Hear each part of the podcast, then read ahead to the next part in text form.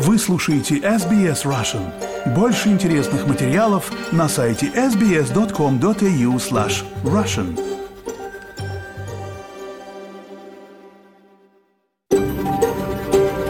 SBS, a world of difference. You're with SBS Russian on mobile, online and on radio. Вы слушаете SBS Russian на мобильных устройствах, в интернете и по радио. Добрый день всем! Сегодня понедельник, 4 марта. Спасибо, что настроились на волну радио СБС, и в этот час программа на русском языке. А в студии в прямом эфире для вас сегодня буду работать я, Виктория Станкеева. Мы хотим выразить признание традиционным владельцам земли, неба и водоемов, выразить уважение старейшинам прошлого и настоящего. Мы отдаем дань уважения старейшей в мире продолжающейся культуре. И коротко о том, что вас ждет сегодня в программе. Тысячи людей бросили вызов властям и пришли проститься с лидером российской оппозиции Алексеем Навальным. Алексей Навальный – это тот человек, который э, ну, дарил нам надежду, э, что Россия может быть другой страной, что э, мы достойны лучшего и большего. И вот его вера в нас, его оптимизм, э, они, в общем-то, заряжали нас, понимаете? Скоро послушаем этот материал, а еще вас ждет интервью Жанны Вишневецкой из Брисбена, которая живет с биполярным расстройством. Она расскажет о своем бизнесе, который придумала во время эпизода мании. Человек в мании, в чем, в чем проблема? Человек в мании чувствует себя прекрасно. Вот так хорошо, как никогда в жизни. То есть ему вот кажется, что э, вот рука Бога его гладит э, с небес. Но когда я вышла из мании, то есть я вышла из мании, я получила диагноз, я начала лечение. А еще послушаем интервью с Глебом Тугушевым, который пришел в мельбурнскую студию SBS Russian к Ирине Бурмистровой, чтобы рассказать о том, как появилась русскоязычная тривия и в чем, чем ее участники отличаются от австралийских любителей викторин. И, если успеем, послушаем хорошую песню. Тысячи людей оплакивали смерть лидера российской оппозиции Алексея Навального на похоронах в Москве, игнорируя предупреждения российских властей против несанкционированных собраний. Западные посланники, в том числе посол Австралии, присутствовали на похоронах. В нескольких европейских городах прошли массовые акции. Подробнее в материале Ирины Бурмистровой и новостной службы СБС.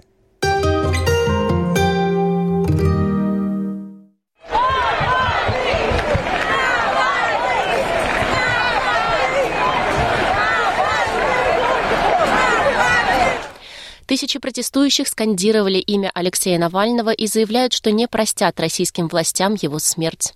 Лидер оппозиции был похоронен на юго-востоке Москвы 1 марта. Посол Австралии в России Джон Гиринг был среди нескольких западных посланников, присутствовавших на похоронах Навального. Кремль, который отрицает причастность государства к смерти Навального в исправительной колонии в Якутии 16 февраля, заявил, что любые несанкционированные собрания в поддержку господина Навального нарушат закон, но большое количество присутствовавших полицейских не вмешивалось, а выразить свое почтение Алексею пришли тысячи людей. Этот житель отдал дань уважения господину Навальному, который попал в тюрьму по обвинениям, которые, по его словам, были выдвинуты властями, чтобы заставить замолчать его критику в адрес президента России Владимира Путина. Алексей Навальный – это тот человек, который э, ну, дарил нам надежду, э, что Россия может быть другой страной, что мы достойны лучшего и большего.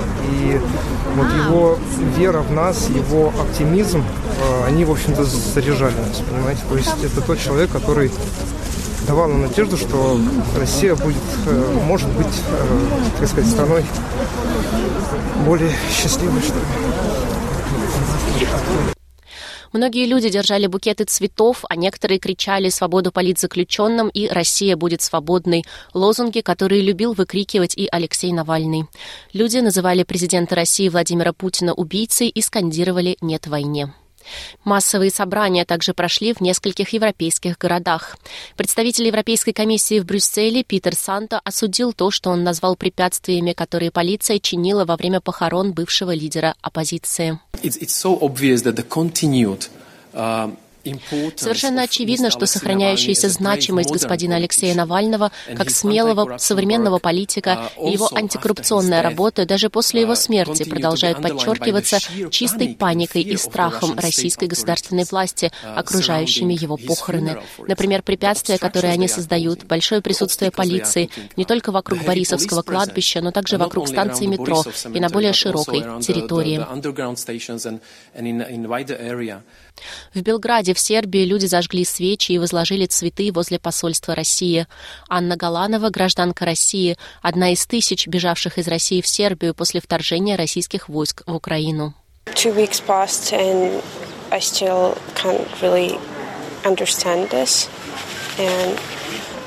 I don't know, and I, I really wish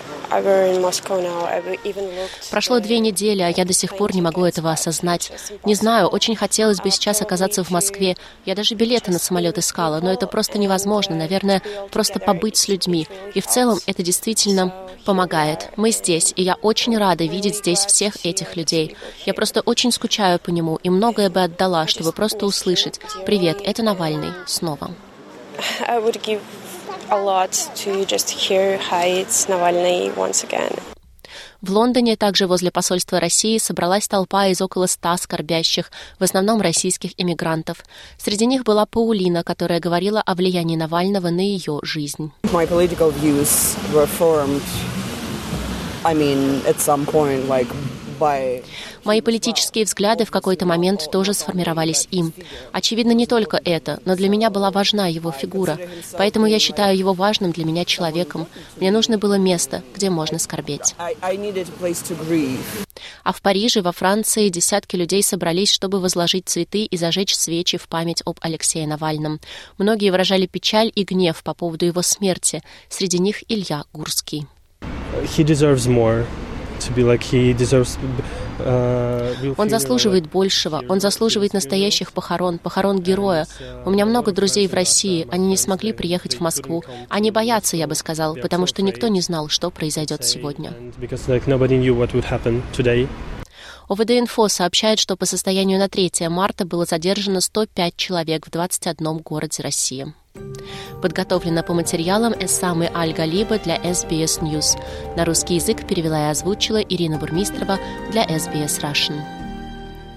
Спасибо, Ирина. И в дополнение к теме еще одна информация. В СБС Russian обратились слушатели с, по... с просьбой объяснить, почему некоторые русские православные приходы отказали в панихиде Алексея Навального. И мы обратились с письменным запросом к епископу Русской Православной Церкви в Австралии. Зачитаю вам текст нашего обращения. Мы работаем над материалом на актуальной для русскоязычного сообщества темы, касающейся вопроса, который недавно привлек привлек наше внимание благодаря сообщениям прихожан русских православных церквей в Сиднее и Мельбурне. Нам стало известно, что несколько русских православных приходов в Сиднее и Мельбурне отказали прихожанам в проведении панихид по православному христианину Алексею Навальному, который скончался в феврале в российской тюрьме. Чтобы подготовить сбалансированный материал, мы просим вас предоставить комментарий о причинах отказа русским православным приходам и ответить на вопрос, советовались ли они с вами и какова официальная позиция вашей организации. Мы собираемся опубликовать наш материал в начале этой недели. Пожалуйста, предоставьте нам ваш ответ до сегодняшнего дня, до 5 часов. Мы будем держать вас в курсе этой ситуации. А сейчас в эфире экономический обзор, в котором доктор Геннадий Казакевич, экономист из университета имени Монаш, знакомит вас с важными экономическими событиями и тенденциями в Австралии и мире.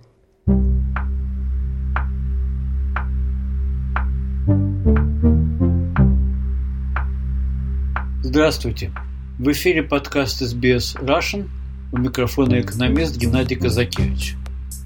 В этом подкасте я рассказываю о самых важных и интересных событиях в сфере экономики. Почему растут цены на продукты питания? Это главный вопрос, который многих волнует, когда речь идет об инфляции и росте стоимости жизни. Ведь от роста стоимости жизни страдают прежде всего семьи с низкими доходами. Расходы на питание в бюджете таких семей находятся на втором месте вслед за жильем.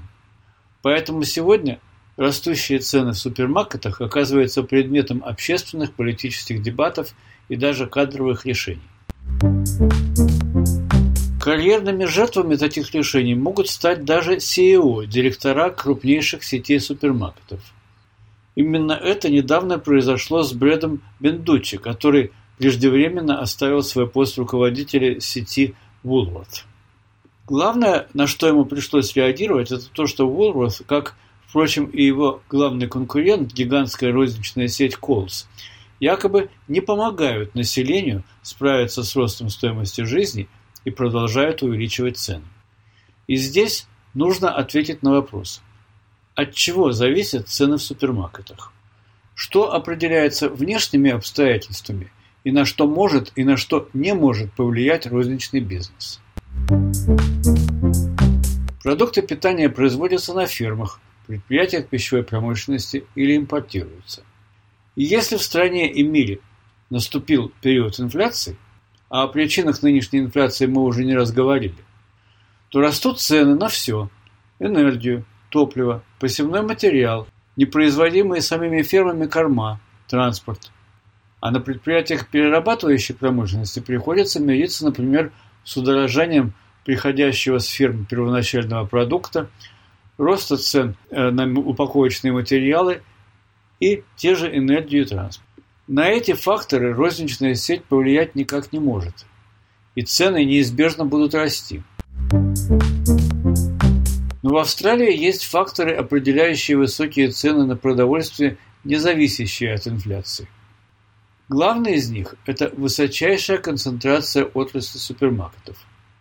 82% отрасли находится в руках четырех сетей – Woolworths, Coles, Aldi и IGA. Причем Woolworths и Coles контролируют 65% отрасли. И это уже сам по себе важный фактор, влияющий на уровень цен. Нужно понимать еще и специфику продукта, который продают супермаркеты. Вопреки всеобщему заблуждению, это не отдельные наименования на полках магазинов. Продукт, за которым мы ходим в супермаркеты, и основа их бизнес-модели это удобство покупки на неделю продовольствия и сопутствующих товаров в одном месте, где все лежит на постоянных местах. Это привязывает нас к конкретному супермаркету, даже если невдалеке есть конкурент. А раз мы из-за удобства или нашей линии привязаны к одному супермаркету, то это означает отсутствие конкуренции и при прочих равных условиях более высокие цены. Но дело обстоит еще хуже в маленьких региональных и сельских городках, где на весь населенный пункт есть только один супермаркет. Или его вообще нет, и приходится ездить десятки километров, чтобы затовариться там, где он есть. То есть специфика в отрасли в том, что фактически в ней оказывается еще меньше конкуренции, чем позволяла бы себе и без того высокая концентрация рынка. Между тем, такая ситуация в розничной торговле – существовала довольно давно, и мы ее не замечали, пока не ударила невиданная за последние десятилетия инфляция, и мы не стали обвинять супермаркеты во всех смертных грехах. Дебаты на эту тему зашли настолько далеко, что стали звучать радикальные предложения о реформе регулирования отрасли. Предлагают ввести регулирование цен – но и экономическая теория и весь мировой опыт говорит о том, что при установленном потолке цен мы не дождемся от торговли периодических скидок на цены тех или других продуктов, а значит на круг будем платить дороже. Это в лучшем случае. А в худшем случае возникнет острый искусственный дефицит товаров, черный рынок и последующая гиперинфляция, как это случилось на нашей памяти в Зимбабве и совсем недавно в Венесуэле. Я даже не говорю о нашем советском опыте. Другие стали предлагать уменьшить концентрацию отрасли, то есть разбить крупнейшие корпорации розничной торговли на несколько независимых сетей. Но чем меньше сеть, тем ниже ее оптовая покупательная способность, а значит выше оптовые и поэтому розничные цены. И ведь нам не надо далеко ходить за примерами. Цены, Как в маленькой 7% рынка сети IGA, а от нее зависят покупатели в маленьких населенных пунктах, так и в независимых супермаркетах, заметно выше, чем в сетях Woolworths и Coles. То есть при всех недостатках нынешнего несовершенного рынка вмешательство в него приведет к еще худшим результатам для покупателя. И поэтому правительство, к счастью, очень осторожно относится к предлагаемым реформам. Между тем, госпожа Аманда Бардвелл, которая заменила Брэда Бандучи на посту директора сети Woolworths, понимает, что от нее ожидают радикальных мер по снижению цен. Объявление о снижении цен не заставило себя ждать. Грешным делом я подумал, неужели они решили снизить розничную наценку? Но ведь это единственное, на чем супермаркеты зарабатывают. Из нее, наценки, платится заработная плата работникам, покрываются накладные расходы и формируется прибыль. Но даже если будет затронута только часть прибыли, то будут недовольны держатели акций. Они начнут перемещать свой капитал в другие компании и отрасли конце концов, задача коммерческой розничной компании – это не помогать населению справиться с ростом стоимости жизни, а заботиться о своих инвесторах. А они, инвесторы, держатели акций, тоже население. Их в Австралии миллионы. Но чуда не произошло. Никто не собирался снижать розничную наценку. Объявленное снижение цен на 18% коснулось всего 400 наименований продуктов – из нескольких десятков тысяч, лежащих на полках в супермаркете. И это только временное снижение на три месяца. А за три месяца страсти улягутся, и можно будет постепенно вернуться к старым ценам. Ведь законы рынка никто не отменял. И в заключение мой комментарий не отражает мнение ни одной из политических партий или редакционной политики СБС, а является точкой зрения независимого эксперта.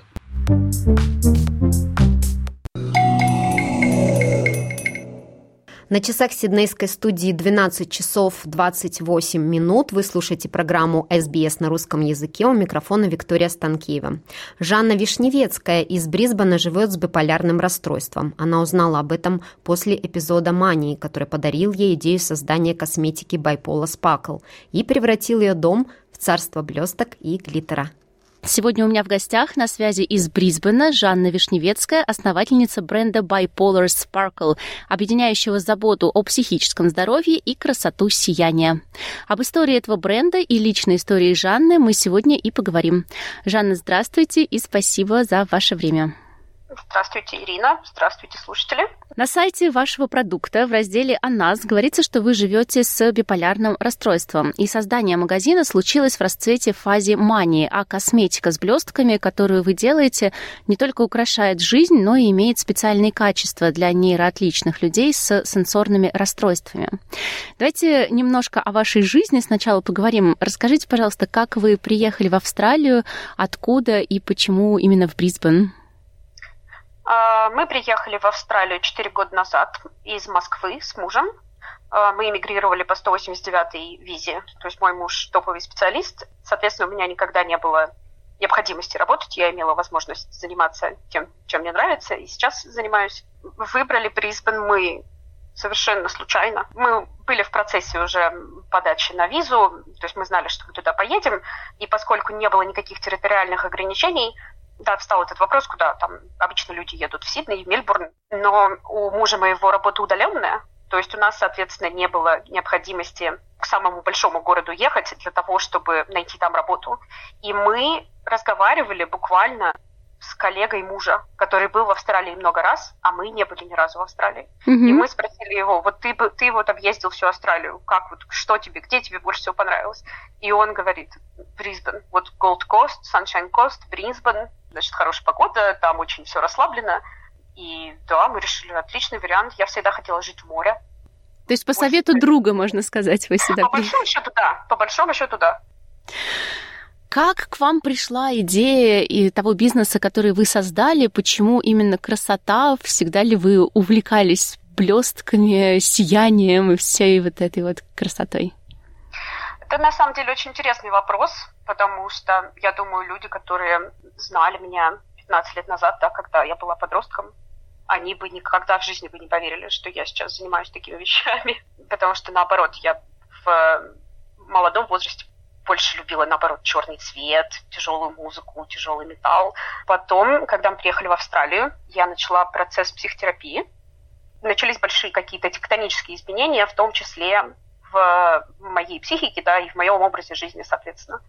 И я вдруг поняла, что я пропустила целую вот эту вот приятную фазу бытия девочкой, бытия женщиной. То есть вот какие-то легкие красивые платья, да, розовые блесточки, вся вот эта красота, она так меня стала увлекать.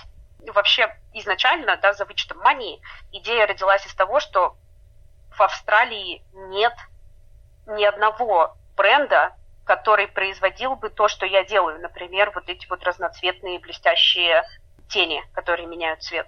То есть mm-hmm. их просто, просто нет. Все, что существует, существует, соответственно, в Штатах, либо в Китае. И я решила, как так? Я точно знаю, что здесь есть женщины и девочки, и, и, и не обязательно женщины, кто любят такие вещи тоже, кто разделит со мной эту страсть.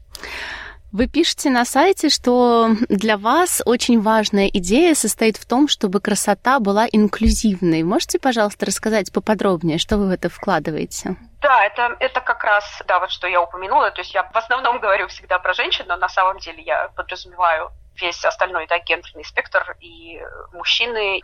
А, допустим, с точки зрения инклюзивности очень важно у людей чей цвет кожи темнее нашего какого-то среднеевропейского, да, здесь mm-hmm. у нас весь спектр цветов представлен. Очень важно, чтобы, допустим, тени для глаз, чтобы они были достаточной плотности, потому что на, на темной коже очень часто пигмент легкий, незаметный, его просто не видно. Вот мы об этом никогда не задумываемся, потому что для нас, для европейцев, нам, да, все подходит. для нас все сделано. А на самом деле люди с э, цветом кожи темнее, вот они вынуждены искать какие-то определенные бренды, они вынуждены идти в какие-то определенные места для того, чтобы быть уверенными, да, что это будет на них видно. И, соответственно, я когда разрабатывала базу для своих теней, я принимала это во внимание, то есть я специально ресерчила этот вопрос, что туда добавить, чтобы это все перекрывало цвет кожи. Не терялась. Да, да. Вот еще такая интересная вещь, о которой вы пишете, это о том, что ваша косметика отвечает запросам людей с э, нестандартными э, сенсорными реакциями, да, с uh-huh. сенсорными особенностями. Можете, пожалуйста, немножко об этом рассказать? Конечно. Ну, самое основное, я так подразумеваю, что мало кто из э, аудитории пользовался когда-то глиттер-гелями, но с ними основная проблема, что даже очень известные большие бренды, которые задорого да, продают э, эти гели свои, они используют формулу, которая базируется на вазелине, например. Да, все мы пользовались вазелином, мы представляем, что он никогда не высыхает. То есть он всегда остается на коже такой вот этой вот жирной, жирным каким-то слоем. Соответственно, глиттер-гель ведет себя точно так же. То есть мы нанесли его, допустим, на лицо, и вы тоже можете себе представить, насколько это не, да, неприятно, если мы идем на какое-то мероприятие. То есть мы же все это, все это чувствуем. И, соответственно, люди с особенностями, это не обязательно должны быть нейроотличные люди. Есть люди, у которых вот просто да, сенсорные особенности. Mm-hmm. Они очень это ценят, потому что, опять же, я, имея это в голове, разрабатывала формулу для геля, чтобы он высыхал полностью, и чтобы он не стягивал кожу, как, например, опять же, другой компонент, который в гелях используется, как алоэ вера. Вы еще сказали, что вот вы а, очень долго выводили, да, свою собственную формулу, и даже у вас на сайте написано, что ваш дом в этот момент весь утопал в блестках, глиттере и имел очень такой красивый и интересный вид. Расскажите, как это было, вот когда вы придумывали форму, где вы все это брали? А, насчет того, что оно все было завалено блестками, мы делим с мужем офис то есть он там работает удаленно да, каждый день. А я, соответственно, туда вот пришла своими делами заниматься. И он был тоже покрыт весь блестками. То есть, когда кто-то сыпет глиттер в доме, он будет везде. Он, то есть, он в смысле офис, не муж. Нет, нет, и офис, и муж, и все. И в любой момент времени, если на моего мужа пристально посмотреть, у него где-нибудь будет какая-нибудь блестка. Где-то что-то маленький такой глиттер будет приклеен. А насчет разработки формулы, у меня нету никакого научно-химического бэкграунда. Ну, у нас, условно говоря, в школе была какая-то сильная химия, и вот это все. Но на самом деле именно вот этот cosmetic formulation – это очень специфическая химическая ветвь, и существует достаточное количество материалов, поскольку это настолько узкая ниша, люди по всему миру собираются да, на какие-то форумы, они собираются в какие-то определенные места онлайн для того, чтобы знаниями этими делиться. И когда ты находишь эти места, работать становится значительно проще. То есть я провела, у меня research занял почти 6 месяцев. Я сначала все ингредиенты, то есть мне нужно было понять, для чего они, как они взаимодействуют, как они ведут себя на коже, какие они дают свойства, какие пропорции, и, соответственно, потом их, да, вместе в какой-то определенной пропорции собрать для того, чтобы из этого всего на выходе, да, получилась такая магия. И я читала специальную литературу, то есть ту, которую я могла найти онлайн. Mm-hmm. Я ее читала. И сейчас, вот в этом году, я поняла, что я уперлась, на самом деле, в свой потолок. То есть вот у меня получился, да, вот этот вот какой-то успех с базой для теней и с базой для геля, но что-то более глубокое, то есть куда-то вот дальше туда идти, в какие-то другие составы, друг, другой текстуры, я не могу, потому что мне не достает знаний. И, соответственно, в этом году я пойду учиться. У нас, оказывается, именно в Брисбене mm-hmm. есть очень крутой, известный на весь мир такой институт. Ну, то есть это не аккредитованное, да, это не юни, а это, да, какое-то дополнительное образование, но тем не менее, то есть они тоже выдают сертификаты, это тоже ценится на рынке труда. Cosmetic Science и Color Cosmetic Science. То есть я буду, буду в этом году учиться. В названии своего бренда вы употребляете слово bipolar, это ваш uh-huh. диагноз, биполярное расстройство. Почему для вас важно было это сделать? Несете ли вы какую-то просветительскую миссию таким образом? И, может быть, вы немножечко можете рассказать нашим слушателям про сам этот диагноз и вашу историю с ним? Я придумала весь, всю эту идею, то есть создание своего бизнеса и в том числе именно вот эти продукты, которые я создаю, я их придумала в состоянии мании. И, да, соответственно, я об этом тоже пишу. Я в тот момент не знала, что у меня биполярное расстройство, то есть я получила диагноз благодаря вот этому эпизоду. Вот эта вот идея, в которую я погрузилась до какой-то неадекватной глубины, раскрыла мой диагноз. То есть это вот, вот какая-то такая да, связь образовалась между этими событиями мощная. Я была много, много лет была без эпизодов, такое бывает. Люди все по-разному, да, проходят через свою болезнь. И бывает такое, что люди могут, да, годами, во-первых, они могут годами об этом не знать, во-вторых, они могут быть без эпизодов, ремиссии могут быть много-много лет. И я была в ремиссии много-много-много лет. Я попала в... То есть у меня случился вот этот вот гипоманический эпизод, потому что я пила антидепрессанты. И оказалось, что с биполярным расстройством есть такая интересная штука, что иногда антидепрессанты провоцируют манию. Mm-hmm. Вот я тоже об, этом, тоже об этом не знала. И я думала, что все в порядке. Я думала, что это означает, что они очень хорошо работают. И я думала, что это как раз происходит то, что нужно. А потом оказалось нет. оказалось, что, оказалось, что это мания. И я в моменте в мании, я за один день потратила все, что вот у меня, все деньги, которые у меня были на месяц, знаете, как бы allowance, да, какой-то такой, mm-hmm. который, я получаю, достаточно серьезный. Я его весь за один день потратила вот на, на ингредиенты, на пигменты, и потратила какую-то большую часть своих накоплений, которая была для меня доступна вот прямо сейчас. То есть, знаете, которая в кэше, грубо говоря, лежит. И казалось бы, да, когда я об этом людям говорю, люди так как смотрят на меня, у нас же тоже такое бывает, да? У нас же тоже такое, ну вот мы иногда как-то тратим деньги диковато. Мы иногда диковато. раз и решили купить там себе какую-нибудь luxury сумку, например, за 5000 долларов. Но биполярное расстройство, его отдельные симптомы могут быть знакомы многим людям, то есть многие люди могут иногда испытывать что-то похожее на эти симптомы. Но биполярное расстройство диагностируется психиатром только при определенном сочетании факторов. И вот мое сочетание факторов, то есть я попадала под, вообще под все пункты. Но мне казалось, э, человек в мании, в чем, в чем проблема? Человек в мании чувствует себя прекрасно. Вот так хорошо, как никогда в жизни.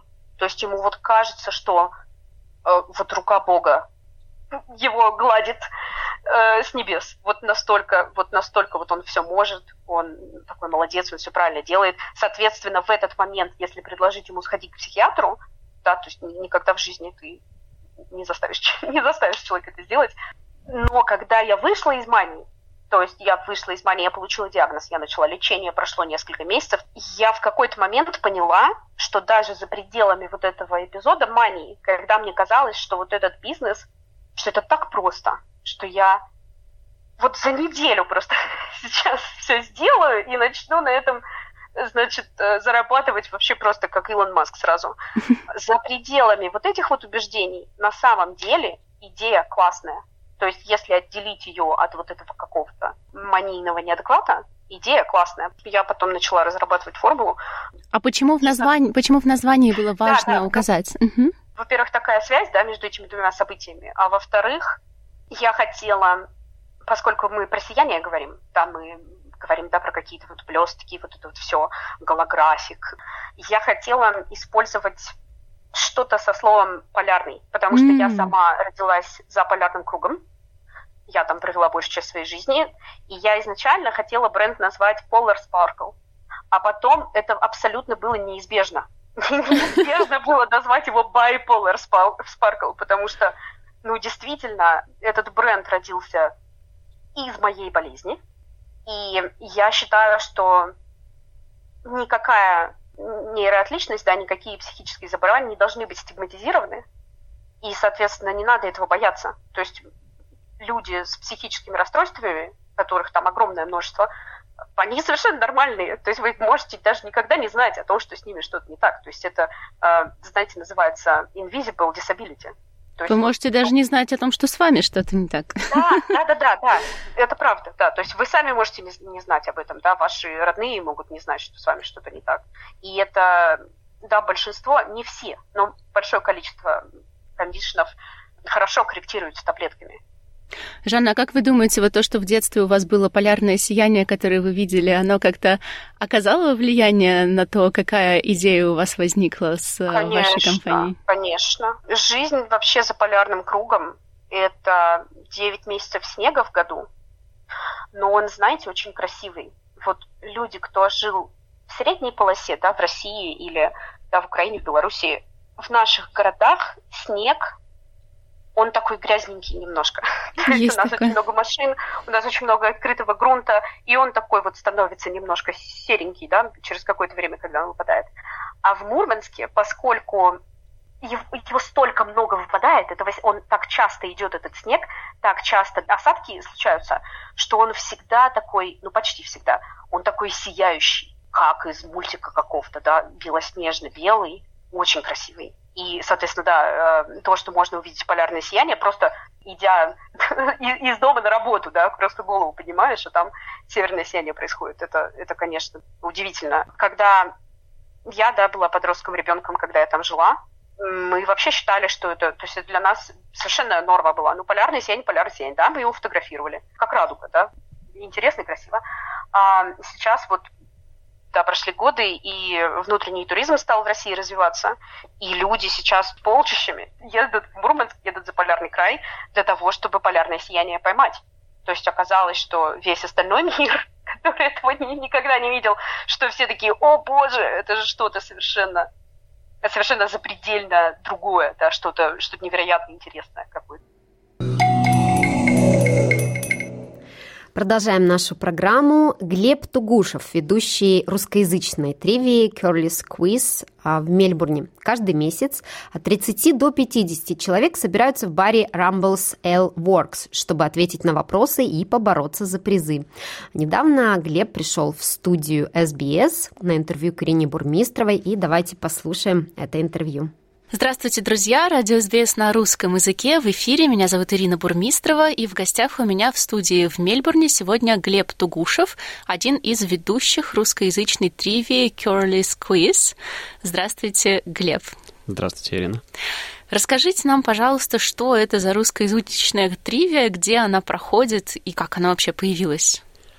Русскоязычная тривия — это версия уже существующей тривии. Ее начали где-то около года, полутора лет назад проводить мой друг Адам. Он делает это на английском языке, он начал еще до этого. На самом деле история очень длинная, но она интересная. А, мы с Адамом познакомились э, около трех лет назад на выступлении стендап-комика Энтони Джазельника. У нас э, есть общая знакомая, она нас позвала. Так получилось, что мы сидели вместе, очень много смеялись. И после этого начали общаться. И Адам очень предприимчивый человек. И у него постоянно есть какие-то идеи. И вместе так получилось, что мы начали сначала делать YouTube-канал. Он э, по профессии, он повар. И мы сначала начали делать кукинг-шоу вместе на Прекрасно. YouTube, которое а, так и не было никогда загружено, было отснято, но не загружено. Вот. И потом начался ковид, и в это время Адам пытался понять, чем себя занять, чем занять и подбодрить друзей и знакомых, и начал делать викторину по Зуму. Тогда, если помните, были празднования дня, дней рождения по Зуму, люди просто собирались э, вместе тусоваться, потому что нельзя было выходить на улицу. Даже были детские вечеринки по Зуму, я помню, да? у моей дочери, да, на день рождения приглашали каких-то людей, которые рассказывали, как в домашних условиях сделать эксперименты и опыты. И все, значит, гости приносили подсолнечное масло, соду, там, средства для мытья посуды и делали домашние эксперименты. Я, я не представляю, как можно детей заставить концентрироваться на зум-звонке дольше пяти минут. Ну, со взрослыми, в принципе, такая же история. Но Адам начал это делать просто раз, может быть, в пару недель. Он собирал всех друзей и знакомых, кто хочет поиграть в квиз, кто хочет поотвечать на вопросы, проверить свою эрудицию на зум-звонки. В какой-то момент э, Адам понял, что у него очень много друзей, и на звонках было 40-50 человек. Он делал просто слайды. Формат триви, в принципе, остался неизменным. То есть у тебя есть вопросы, на которые ты должен давать ответы, примерно около 40 вопросов, разные темы — разбитые по блокам. То есть есть география, искусство, литература, общие факты. И отдельным блоком всегда у Адама шла в тривии секция, которая называлась Curly's Pick and Mix. Это солянка от Curly. Так как мы делали локализированную версию, ну, то есть переведенную на русский версию триви, а, я ее назвал солянка от Curly. Это сборник разных вопросов, в которых я, я не думаю, что можно на эти вопросы ответить благодаря своим знаниям только интуиция может помочь с этими вопросами. Как пример, есть секция вопросов, которая называется IKEA или Death. В этом вопросе презентуется название какое-то, и надо угадать, это название предмета мебели из Икеи или это название э, музыкальной группы, которая играет death metal в Норвегии, скажем. Такие названия, как Бохольмен. И ты пытаешься понять, это раковина, которую можно купить в Икее, либо это Бохольман, которые играют очень жесткий рок из Норвегии. Я бы сказала, что раковина. А, все правильно, это раковина. Это было из последней, из последней триви вопрос. Возвращаясь к истории всего этого мероприятия, в итоге Адам понял, что локдауны заканчиваются, люди хотят выходить, и а, начал проводить вживую эти тривии. Изначально не было никакой идеи бизнеса или чего-то еще. Мы просто собирались с друзьями, компанией, может быть, раз в две недели в каком-нибудь пабе, который разрешал Адаму делать то, что он хочет. Он подключал прожектор, подключал колонки, много вопросов были про музыку, он очень любит музыку. В какой-то момент э, это переросло в еженедельное мероприятие. Он начал это делать вот полтора года назад, примерно, он начал делать каждую неделю в баре Ramblers Ale Works э, в Хоторне. Ну вот, это то место, где мы до сих пор это все проводим как мы пришли к русской тривии, да. русскоязычной тривии. Мы всегда хорошо с э, Адамом общались. Он часто заходил э, на мероприятия Янгард. Это еще одна организация, в которой я состою. В русском доме. Который... В русском доме, mm-hmm. да. По-моему, года два назад, или, может быть, год назад, мы позвали Адаму сделать тривию для нас в рамках фестиваля комедийного. Потому что тривия очень смешная, Адам очень смешной попробовали сделать совместный проект, ему понравилось, он познакомился с очень э, многими русскоязычными людьми, которые ходят к нам на, мероприятия, и э, в какой-то момент он сказал, что было бы интересно попробовать перевести вопросы или добавить какие-то еще вопросы, которые более актуальны, наверное, э, для людей, которые выросли в русскоязычном мире, mm-hmm. И что-нибудь попробуем сделать. Вот в декабре, наверное, или в ноябре прошлого года мы наконец-то попробовали это сделать, и мне кажется, это успех. Но это, получается, отдельная ветвь англоязычной тривии, но на русском языке, и вы ее делаете теперь уже отдельно, да? Я делаю это все равно вместе с Адамом. Многие вопросы задействованы из англоязычной тривии, они просто переведены, mm-hmm. но э, с января я начал делать свои раунды. Из четырех раундов в каждом раунде где-то по 10 вопросов, и третий раунд, он всегда новый. То есть э, обычная тематика идет как первый раунд — это общие знания, новости, какие-то вещи, которые происходят в мире, актуальные. Потом второй раунд — обычно география и природа, скорее. Mm-hmm. И третий раунд всегда открытый, и его можно сделать каким ты хочешь. То есть, может быть, это раунд про а, природные явления. Или какие-нибудь странные, про, про цвет оранжевый были раунды. Мой последний раунд был про поп-культуру потому что мы хотели найти какую-то тематику, которая была бы интересна и актуальна для участников, для наших, и сделать ее максимально сконцентрированной на знаниях, которые могут быть только у русскоязычных людей. Вот. А команды, которые там собираются, это сколько бывает команд, которые соревнуются, и все ли это русскоязычные тоже люди? А, обычно у нас около 30-50 участников. Это все разбивается где-то на 5 команд, 6 команд, может быть. Рандомно или они объединяются? Они объединяются, но мы, конечно же, пытаемся сделать так, чтобы люди приходили уже компании, чтобы не нужно было их распределять, чтобы они знали, какая динамика в компании в плане отгадывания вопросов. Потому что когда тебе задается вопрос, у вашей команды есть около 10-20 секунд на то, чтобы подумать, обсудить и так далее. С незнакомцами поймать э, вот эту волну, на которой можно быстро пообщаться и прийти к ответу, это очень сложно. Иногда и с друзьями это сложно, но с, с незнакомцами это еще тяжелее. Но мы, конечно же, не отказываем людям, которые приходят одни. У нас очень э, часто бывает такое, что кто-то услышал, увидел, и так получилось, что не смогли собрать команду. Друзья обещали прийти, но не получилось, и мы всегда объединяем этих людей тоже в какую-то команду. Это прекрасный способ познакомиться э, с новыми людьми, завести себе новых знакомых, друзей и так далее. Как часто вы собираетесь, где и как к вам присоединиться, если кто-то из слушателей захочет? А, мы собираемся ежемесячно, на ежемесячной основе а, в баре Ramblers Ale Works в Хоторне. А, последние три тривии мы собирались по понедельникам, но следующая тривия, большой анонс, будет 7 марта. 7 марта в четверг в 7 часов вечера. Первые несколько раз, когда мы проводили русскоязычную тривию, нам давали понедельники посмотреть, сколько народу мы можем собрать. Очевидно, что для паба, для пивоварни, чем является Ramblers Ale Works, не самый выгодный день понедельник, mm-hmm. но мы хотя бы хотели посмотреть, сколько людей откликнется на наш зов, повеселиться и поотгадывать вопросы. И мы были очень-очень приятно удивлены, что действительно много людей приходят в понедельник, хотят играть, и их, их не смущает то, что это начало недели, и очень тяжело после работы куда-то выдвигаться. Соответственно, хозяева этой пивоварни, они посмотрели на отклик и дали нам четверг. Вот четверг — это более легкий день по меркам Мельбурна. Поэтому, да, следующая тривия будет 7 числа в 7 вечера.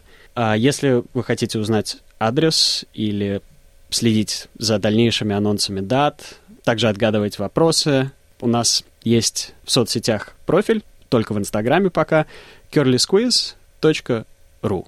На англоязычную тривию, также, если кто-то хочет сходить, она проводится каждую среду в том же месте, в то же время, в 7 часов вечера в Ramblers Ale Works. А на какой процент вопросов отвечают обычно? Вы знаете, это, наверное, самая смешная э, часть э, нашего разговора будет, потому что я был на англоязычных тривиях. В основном паб-квиз или тривия или викторина в баре. В Австралии на английском языке это очень расслабленное мероприятие для людей. Они часто говорят, общаются, они за общением приходят. Русскоязычные люди приходят выигрывать. Я, честно, на англоязычный не видел такого количества правильных ответов и такого ярого обсуждения, а также такого количества споров с ведущим. Потому что я не все вопросы готовил, соответственно, не все вопросы я проверял. Адам оставил какие-то вопросы, которые оказались не очень актуальными на момент проведения моей первой тривии, и сразу же в перерыве ко мне подошло несколько человек и сказали, Глеб, знаете, так получается, что вот ответ, а, который вы дали, он неверный.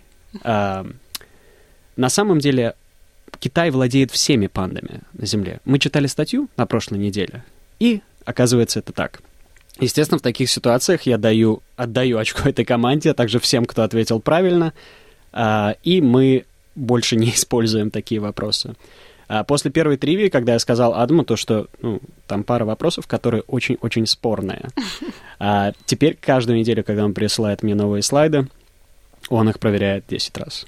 И он говорит, все нормально, для русскоязычной тривии я все проверил. Был сделан доскональный факт-чекинг, потому что мне кажется, что люди, которые выросли на умниках и умницах, своя игра, кто хочет стать миллионером, лучше три раза перепроверить эти ответы на точность. Панды за 300. Панды за 300, да, так точно. Процент очень большой, очень сложно судить, потому что в конце мы вручаем призы победителям. То есть первые три места получают денежные призы в виде сертификата на бар. Mm, Ничего себе. Да, общая стоимость у нас призового фонда около 200 долларов. Первое место получает 100, второе 50, третье 25. И у нас есть утешительный приз, который почему-то, так Адам придумал, не последнее место, а предпоследнее место получает 25 долларов сертификат. Поэтому мы всегда говорим людям, которые проигрывают очень сильно, чтобы они чуть-чуть еще постарались. А людям, которые не выигрывают, но и не проигрывают, чтобы они чуть-чуть сбавили обороты. Участие платное?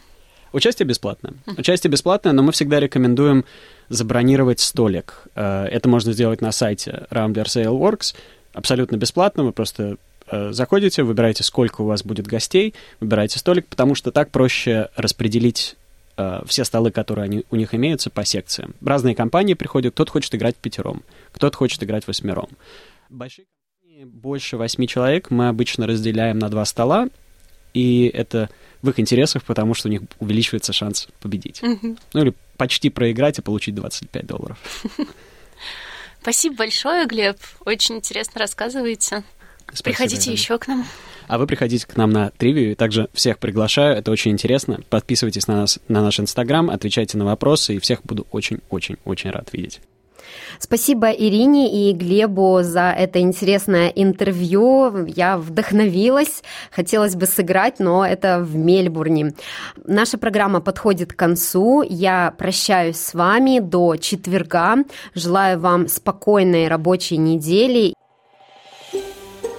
Хотите услышать больше таких историй? Это можно сделать через Apple Podcasts, Google Podcasts, Spotify или в любом приложении для подкастов.